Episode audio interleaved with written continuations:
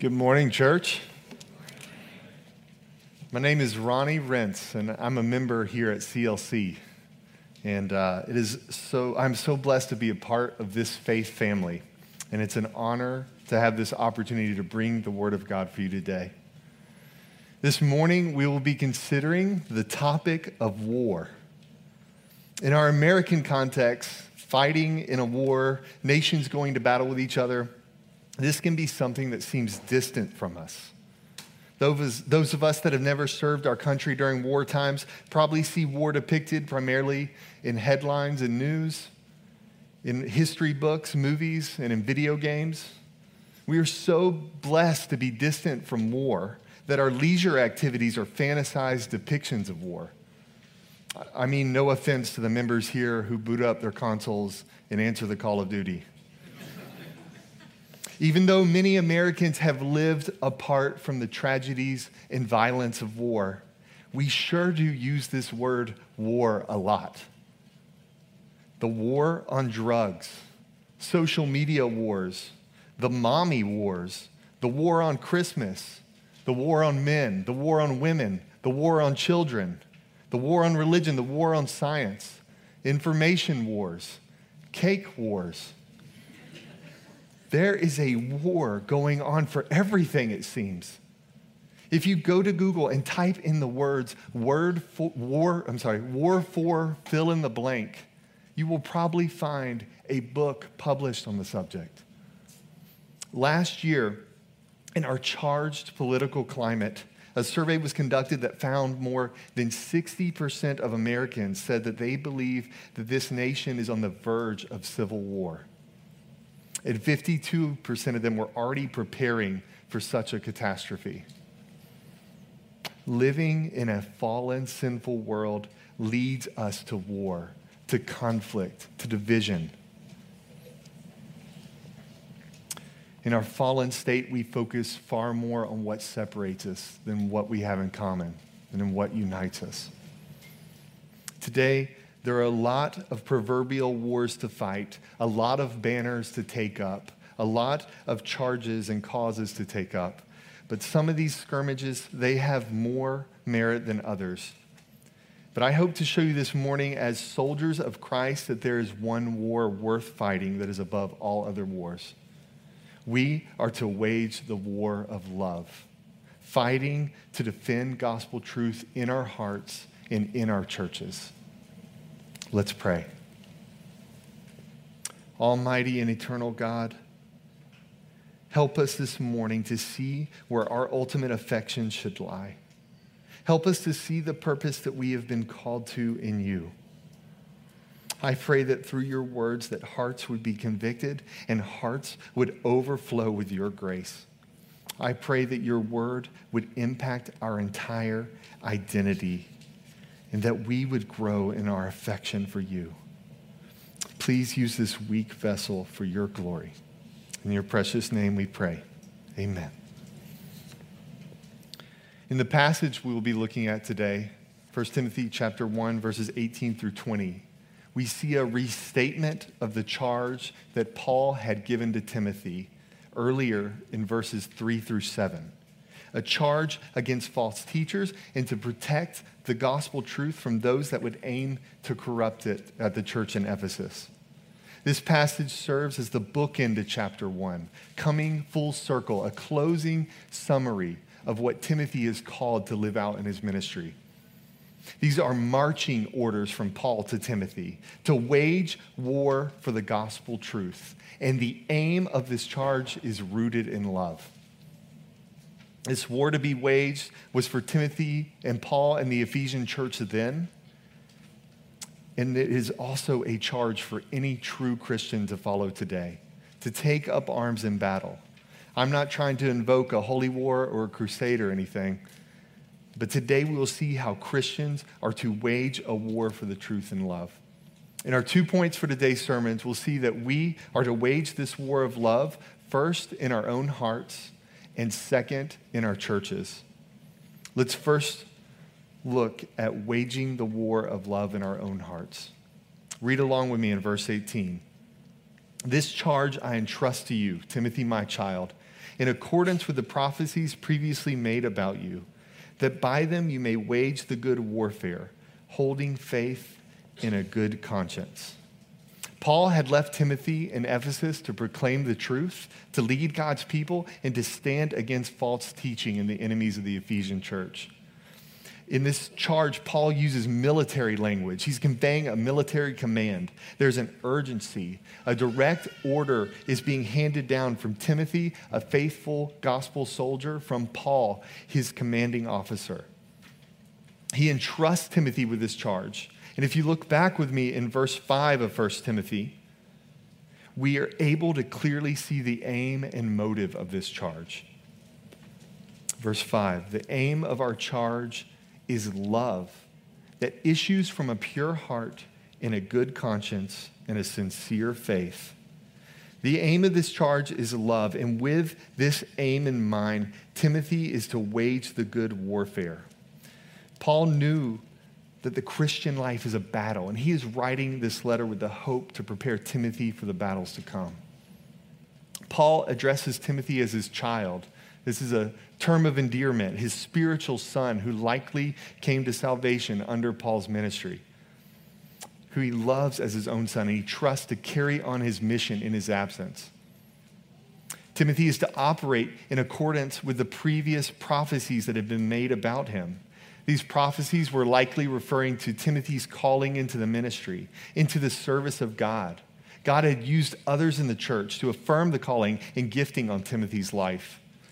The words previously made in verse 18 could also be translated as leading the way to. These prophecies that were affirming his call to ministry were leading the way to this very moment in which he would stand for truth despite opposition.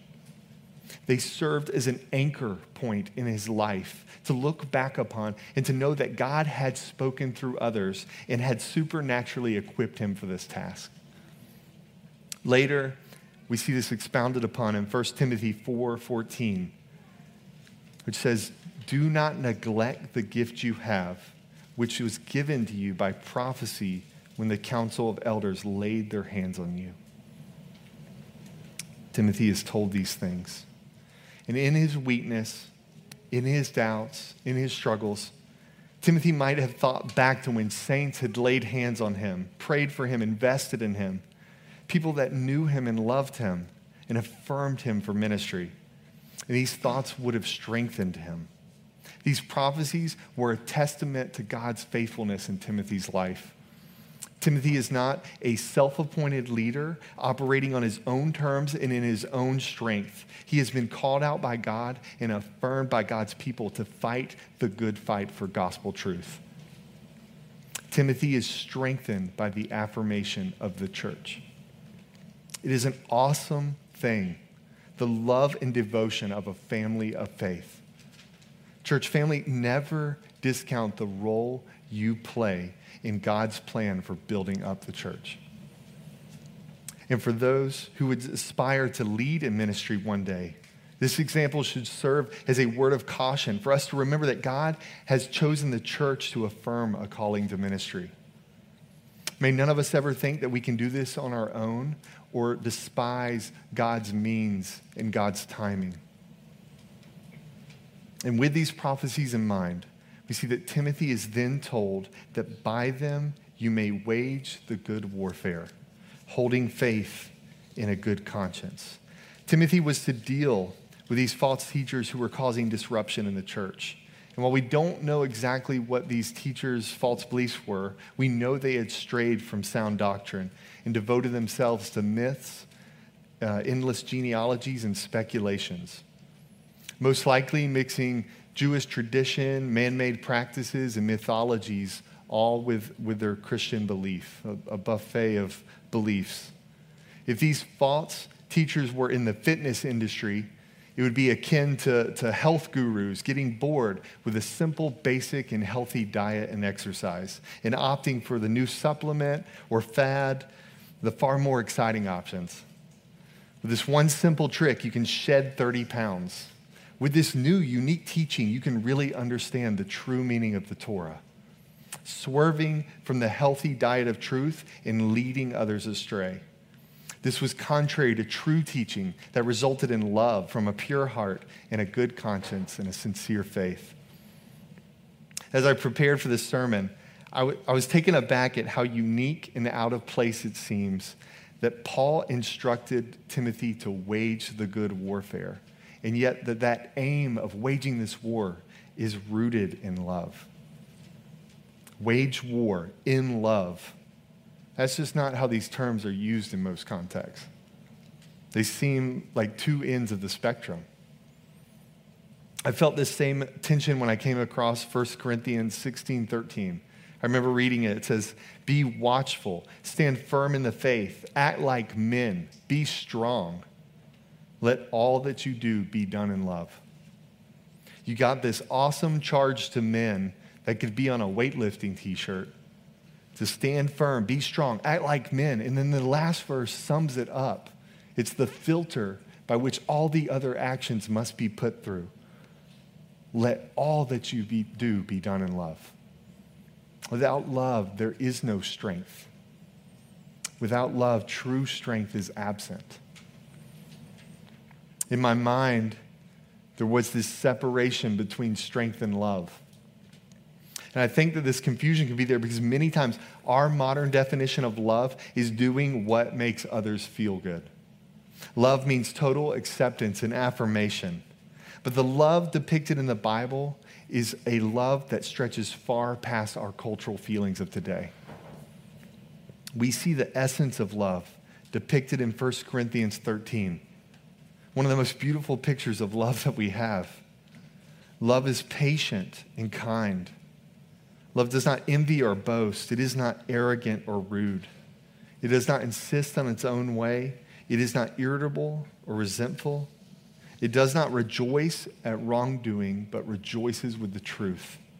Love bears all things, hopes all things, believes all things, endures all things. There is a, an essential relationship between truth and love. True love will always be in line with the truth, even when it is difficult, even if it is hard. Love is selfless and enduring and is rooted in the very character of God because we know that God is love. This love is not cheap and easy, flowery sentiment. It is enduring and sacrificial. It will always exemplify and uphold truth. As we think about how we wage the war of love in our hearts, I have two points of application for us to consider. The first is that Christians should possess a wartime mentality. If we are not careful, we can become convinced that there isn't really a spiritual war to be waged. We can be lulled to sleep and grow to believe that there isn't a struggle for truth in our day, that we don't need to live with gospel intentionality, that there isn't a literal hell that many are going to apart from Christ. that preserving truth isn't really a big deal and that everyone can have their own piece of truth.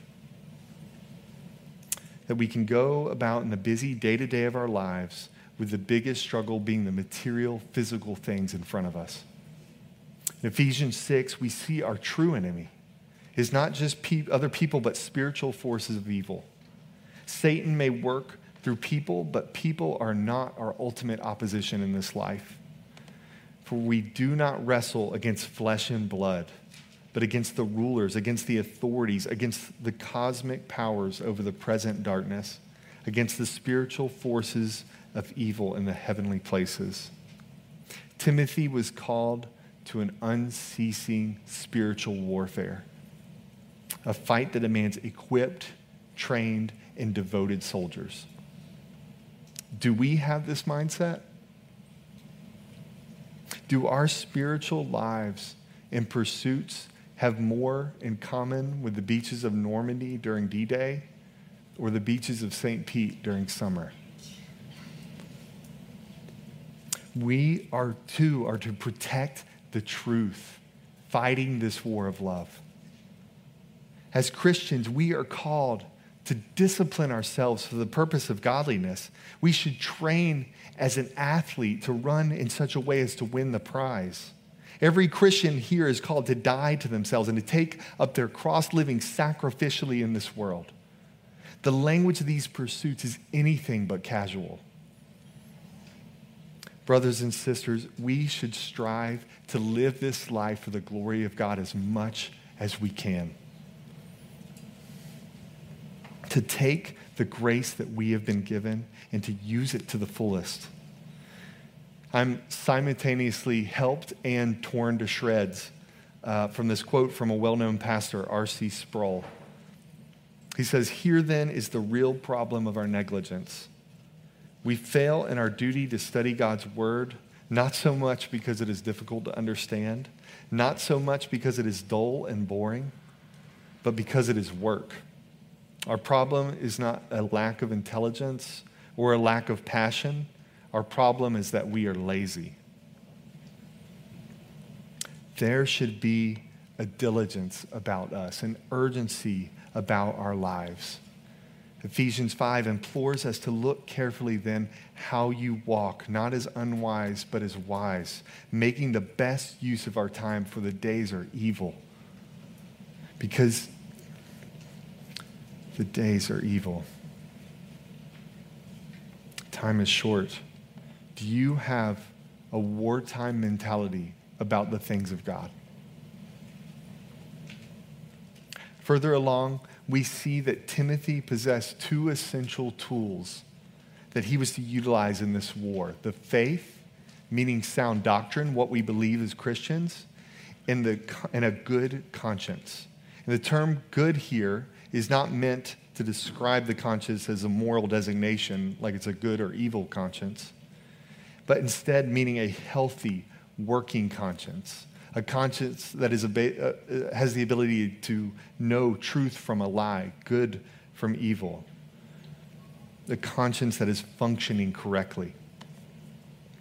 The second point of application I want us to consider is our faith and our conscience as we wage this war for the truth and love. Holding to our faith and conscience prepares us, it keeps us fit in this battle.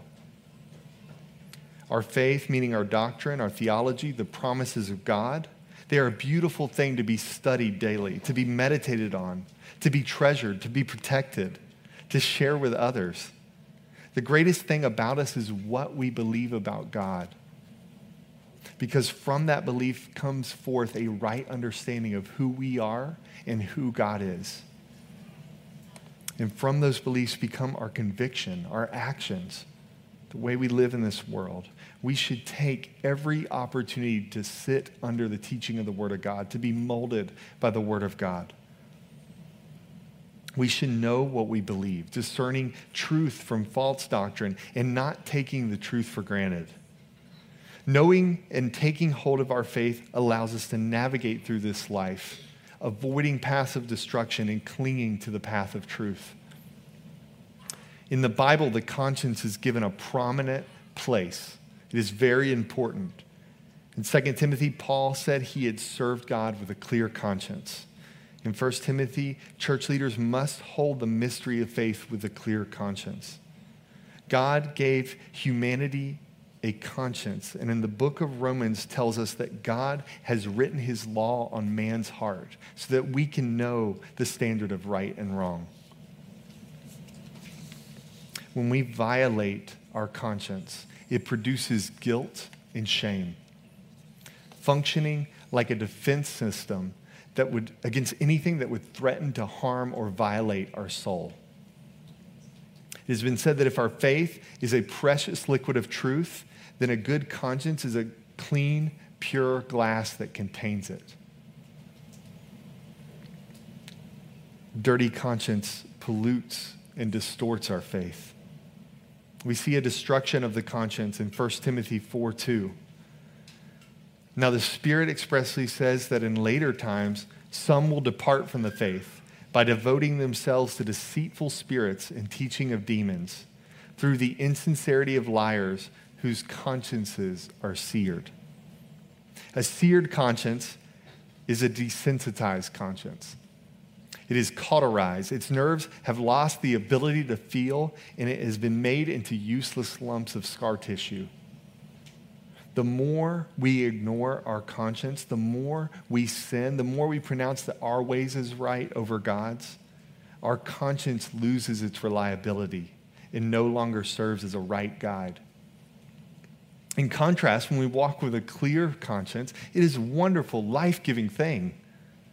There's a freedom that comes from a clear conscience. It is the rudder of the ship that guides us through murky waters and prevents us from getting shipwrecked. Where is your faith and conscience at today? Can they be trusted? Has your conscience been marred by sinful desire from indulging in the world? Or is it rightly operating and allowing you to follow after good? Is your standard of measure the Word of God, or is it what our ever changing culture deems as acceptable? Pay careful attention to your faith and conscience.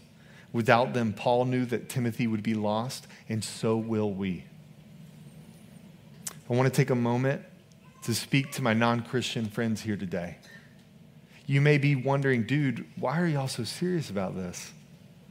You were talking about waging war and proclaiming the Bible as objective truth. These are old ways of thinking.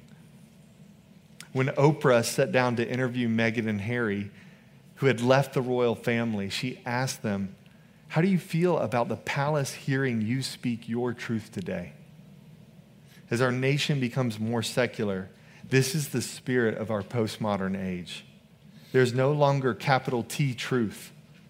We each have our own truths. We are the arbiters of truth. You do you. Instead of being made in the image of God, we make God up in our image, or we deny his existence and authority in our lives altogether. In all of us, there's a desire and a lure of this self autonomous life that we are not accountable to anything or anyone unless we choose to be. This seems right. But in the Proverbs, we see that there's a way that seems right to man, but its end is the way to death. In our catechism for our children, we, we ask them questions and they give answers. And it's this way of memorizing and instilling knowledge in their little minds. So the first question we ask them is, What is our only hope in life and death? And they answer that we are not our own, but we belong to God. No one on this earth is their own person. And if you belong to God, if you are accountable to your Creator, then that means your life's purpose is totally transformed. The reason we take this so seriously as Christians is that we don't want people to be deceived. We want truth and life for everyone. If you are not a Christian and you think that these old ways keep us from being enlightened, I would plead with you that if you are not in Christ, then you do not truly know who you are. As Christians, our primary aim is not to follow a rigid adherence to archaic rules. It is to know and love and serve the God who created all things, including you and me, so that we might live for him in his glory. To know who you are in Christ is to know your purpose. To live for God is life. Jesus said that his purpose for coming into this world is so that we may have life and have it abundantly. Non Christian friends, you may see Christians waging this war of love imperfectly. Some who even claim his name, but without the love of Christ in their hearts. They may be waging a war not of love, but of legalism or license or even death. We wage this war imperfectly on earth, but our strength is that we know and trust the one who fought it perfectly.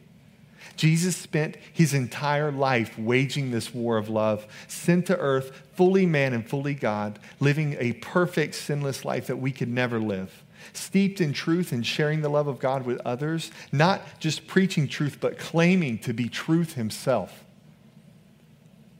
There is no greater depiction of waging the war of love than that of Christ on the cross. Jesus gave his life, was tortured and mocked, so that we would be redeemed from our sin. John 15, 13 says, Greater love has no one than this, that someone lay down his life for his friends. In his pursuit of love, he would give up his life. Jesus laid his life down even for his enemies. Jesus took on the sins of the world, a cost far greater than the honorable, self sacrificing soldier who would jump on the grenade to save his fellow troops, sacrificing his life. And in the most miraculous event in world history, Christ rose again from the grave, proving that death and sin had no claim on him. And as Christians, we put our hope not in our works, not in our ability, but in the death and the resurrection of Jesus. We are forgiven of all the debt of our sins and adopted as sons and daughters of God, clothed in the perfect righteousness of Christ. We are forever changed, growing daily in pursuit of Jesus in waging the war of love that He has called us to. Not because of what we do, but because of what He did. And for any that would turn from their sin and turn to faith in Christ, He gives this ultimate redemption. You can know who you are today in Christ. You can be freed from the bondage of sin. Talk to any of us here. We would love to share the good news of Jesus who came to save sinners like you and me. To my brothers and sisters in Christ here today, you may hear this charge to wage war and feel inadequate. You may feel so far from living the life that you want to live, that you were meant to live. Your conscience may be dulled and your faith may be lacking. Maybe you've spent your time distracted by other lesser wars. The gospel is described not as a burdensome path, but as a treasure in a field that we would give up everything to acquire. Christian, in some sense, it may be more appropriate to say that we wage the battle of love because the war has already been won. Christ has secured it, and you get to walk in victory. This should not grow an apathy in us to live leisurely in our newfound freedom, but instead is an honor and privilege to live our life in obedience to our King. We don't need to wage a war of receiving love or acquiring things because we've already been given love, everything we need in Christ, because He waged war for us. I want to remind you that your ultimate value, our ultimate value, comes from who Christ says we are. Galatians 2:20 says that I have been crucified with Christ, and it is no longer I who live, but Christ who lives in me. In the life which I now live in the flesh, I live by faith in the Son of God who loved me and gave himself up for me. Cling to these gospel truths. We should be enamored with all that we have received in Christ. Working in student affairs, Sometimes I will speak with students about their major and future career choices, and they'll become preoccupied with many things during this discussion. Uh, they're, they're, concerned about what their parents want them to do. They're concerned about avoiding hard classes or how much money they will make. And something, a, clar- a clarifying question I'll sometimes ask is to, to kind of get to the root of what they would really like to pursue is what would you do if you knew that you could not fail? In a similar way, as long as we are pursuing Christ, we cannot fail. We are so loved and forgiven that we can step out into this world with the assurance of the one who made all things. We can have a wartime mentality, charging ahead and living boldly to advance the gospel, not living in self condemnation because we are covered in grace. Living in obedience to God will renew our weak faith in our dulled consciences as we are conformed into the image of Jesus. If he has started a work in you and you are a new creation in him, he will bring his work to completion. This brings us to our second point waging the war of love in our churches. Read along with me, starting in the second half of verse 19. By rejecting this, some have made a shipwreck of their faith, among who are Hymenaeus and Alexander, whom I have handed over to Satan, that they may learn not to blaspheme. Paul serves as a faithful example, instructing Timothy on how to deal with these people who have turned from the truth. Some had rejected their conscience, they had cast aside the rudder of their ship, and as a result, they had made a shipwreck of their faith. This shipwreck of faith is describing someone who has turned from the truth and has believed a different gospel contrary to the gospel of Christ. These were leaders in the church, much like Timothy, but they were deceived, likely apostates, never having a genuine conversion, never possessing a true heart change, and deserting the faith that they held. Paul mentions two of these leaders by name, Hymenaeus and Alexander. These men would have been known to Timothy, likely fellow teachers or pastors. So, what does it mean to be handed over to Satan? Four times in the Bible, we see this term, handed over to Satan, uniquely used to describe God giving permission to Satan to intervene in the life of believers. We see this in the life of Job, we see it in the life of Peter, Jesus, and Paul. Satan had been given permission from God to attack, tempt, and to test these four. But this being handed over to Satan is something entirely different. It is referring to the enacting of church discipline. If the church is God's domain and the world is Satan's domain, although we know that every domain is really God's, right? This is the act of removing Hymenaeus and Alexander from the protection and grace of the church and treating them as unbelievers as a result of their sin. When I first encountered the concept of church discipline, I kind of just saw it as kicking people out of the church. And I, I questioned it. I was like, why? Isn't the church a place for everyone? But as I began to understand and I grew in my faith, I was able to see the importance of church discipline and why it matters. If we look throughout the world, there are standards by which organizations operate. Pretty much on a weekly basis, we see people removed from sports teams to TV shows or companies for misconduct uh, or doing something that, that doesn't align with the organization's values. The same is true and also very different within the church. If worldly organizations have standards to uphold, how much more than we, the church, should the church who represents Christ? We are called to be holy as he is holy. Now, that doesn't mean we are perfect in and of ourselves or that we never sin. But when we are in open, unrepentant sin, we can no longer rightly identify with God's church. Faithful pastors and members of the church would then go on to these unrepentant members and plead with them to call, to call to them to turn from their sin and to come back to Christ and to trust in Christ. And if they chose to remain in their sin, then they can no longer live in line with the faith that they have professed.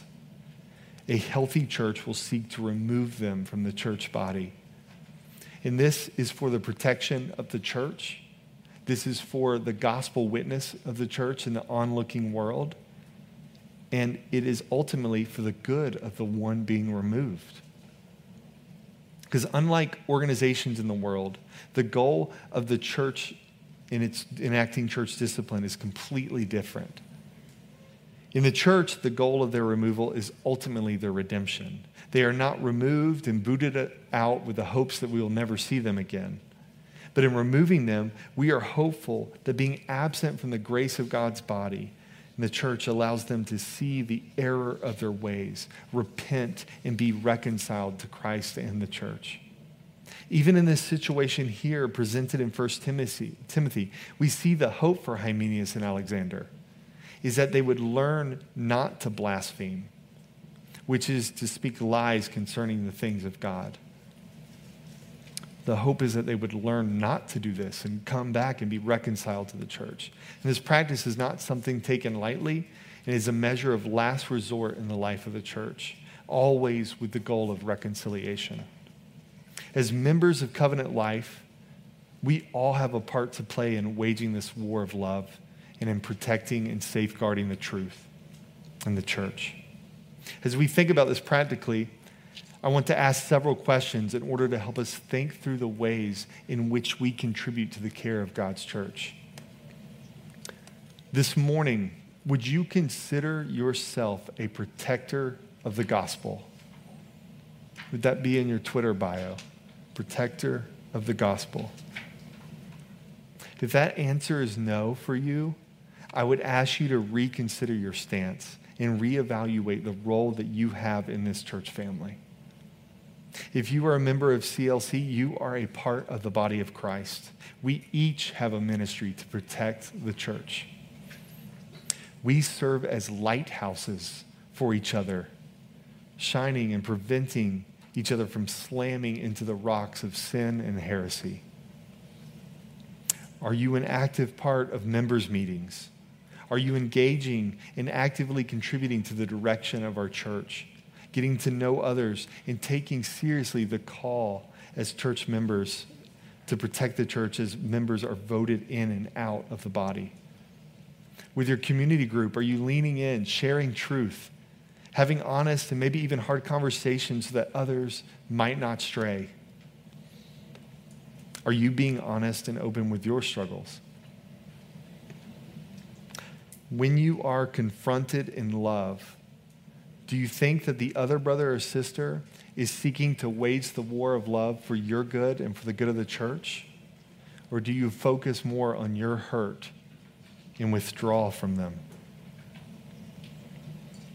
In humility, we should aim to question ourselves first and be thankful to be a part of the kind of church where members would speak into our lives, even when they do it imperfectly. There have been times at CLC where I've wanted more friendships.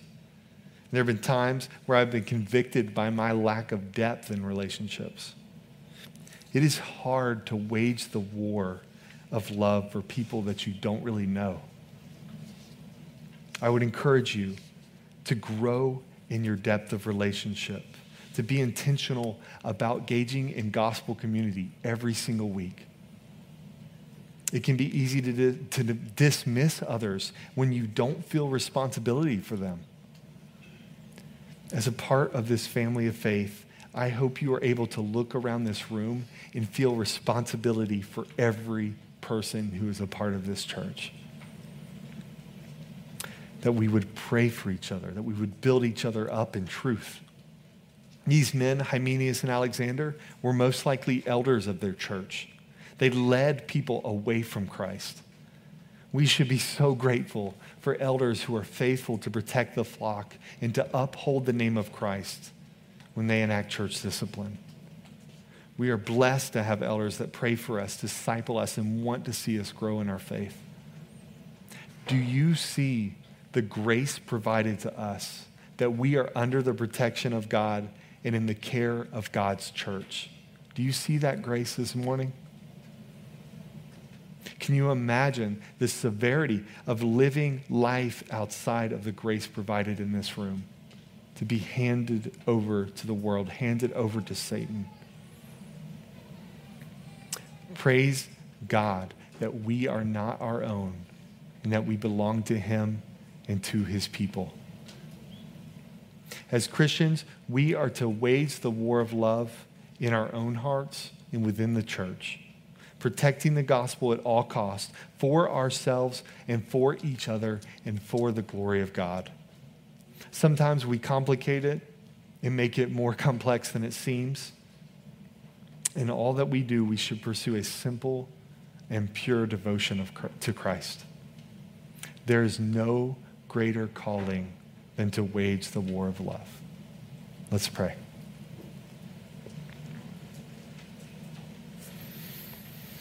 Lord, help us to live out this life that you have called us to in the power of your Spirit. Grow us closer together as a church family in such a way that the world would see that something is different about these people. They have true love that this world just does not have. Help us to rejoice and take hold of the victory that we already have in you. All praise be to your glorious name. Amen.